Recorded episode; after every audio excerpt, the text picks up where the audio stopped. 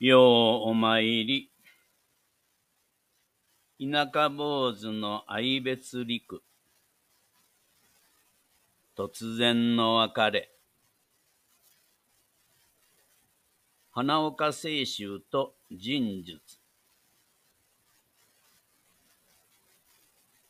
意は人術と言われた時代は、はるか過去に追いやられてしまったのでしょうか。アメリカ人モートンのエーテル麻酔の成功から遡ること42年の1804年、世界で初めて通線酸による全身麻酔の乳がん摘出手術を成功させた花岡清舟の生誕地が私の家の近くにあります。世界に誇る全身麻酔術という偉業は、和歌山県出身の有吉佐和子さんの小説、花岡清舟の妻で世に知られることになるのですが、この小説は、花岡清舟の妻、かえと、母、お次の嫁、姑関係にスポットライトが当てられた作品でもあります。今、当時には、花岡清舟が診療所と住居を兼ねた春林軒が当時の部材を利用して再建され、手術の様子などが人形で再現されています。さらに、フラワーヒルミュージアムという博物館も完成し、現在では、道の駅清州の里として多くの人が訪れるようになっています。花岡清舟は20年間漢方麻酔薬の開発に没頭し、数多くの動物実験に成功した後、ついに人体実験に踏み切ることになります。まずは、清春の母、お次が申し出ます。私は追い先も長くはない。お前の研究のためになるんやったら、万が一薬が効きすぎて、もしものことになっても何も惜しいことはない。どうぞ私を実験台に使うていただいて。また、妻の彼もすかさず、お母はん、やめといておくれ。私は、清舟先生の妻です。人の命を救う尊い研究のためなら、私が実験台になります。どうぞ私を使うていただいて、と、自ら姑に抗うように申し出たんです。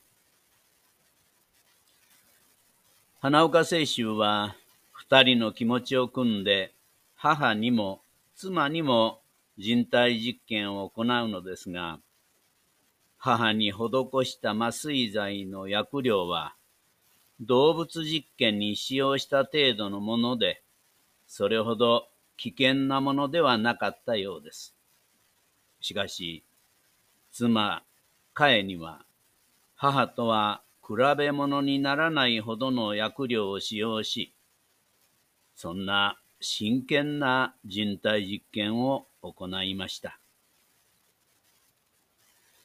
綿密な準備と資料収集のための実験体制を整えた上の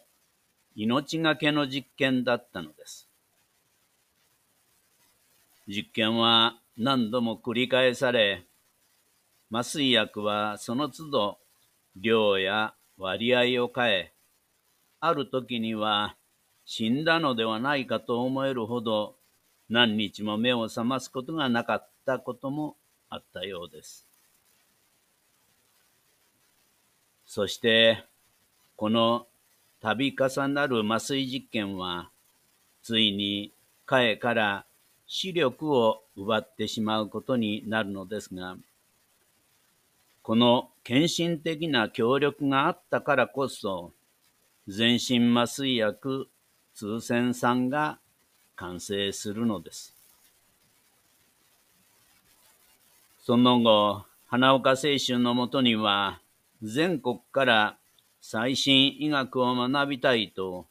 多くの医学生が集まり、学業と実験に励みました。そしてやがて修学を終え、春林県を卒業して、ふるさとに帰る弟子たちに、清舟は免状とともに自筆の監視をしたためた一服の掛け軸を送りました。その一辺の詩こそ、まさに、いわ人術を説いたものだったのです。それには次のように書かれていました。畜奥正前、宇弱釜びすし。風光おのずから乾村にガスに適す。ただに思う騎士改正の術。なんぞ京急火場の門を望まん。この意味は、住まいの家はそんなに立派ではないけど、鳥のさえずりが聞こえ、爽やかな風が吹く、豊かな自然に恵まれた田舎に住んでいる。私は富も地位も栄誉も望まない。ひたすら思うことは、病人を改正させる医術の奥義を極め、難病患者を救いたいのだ。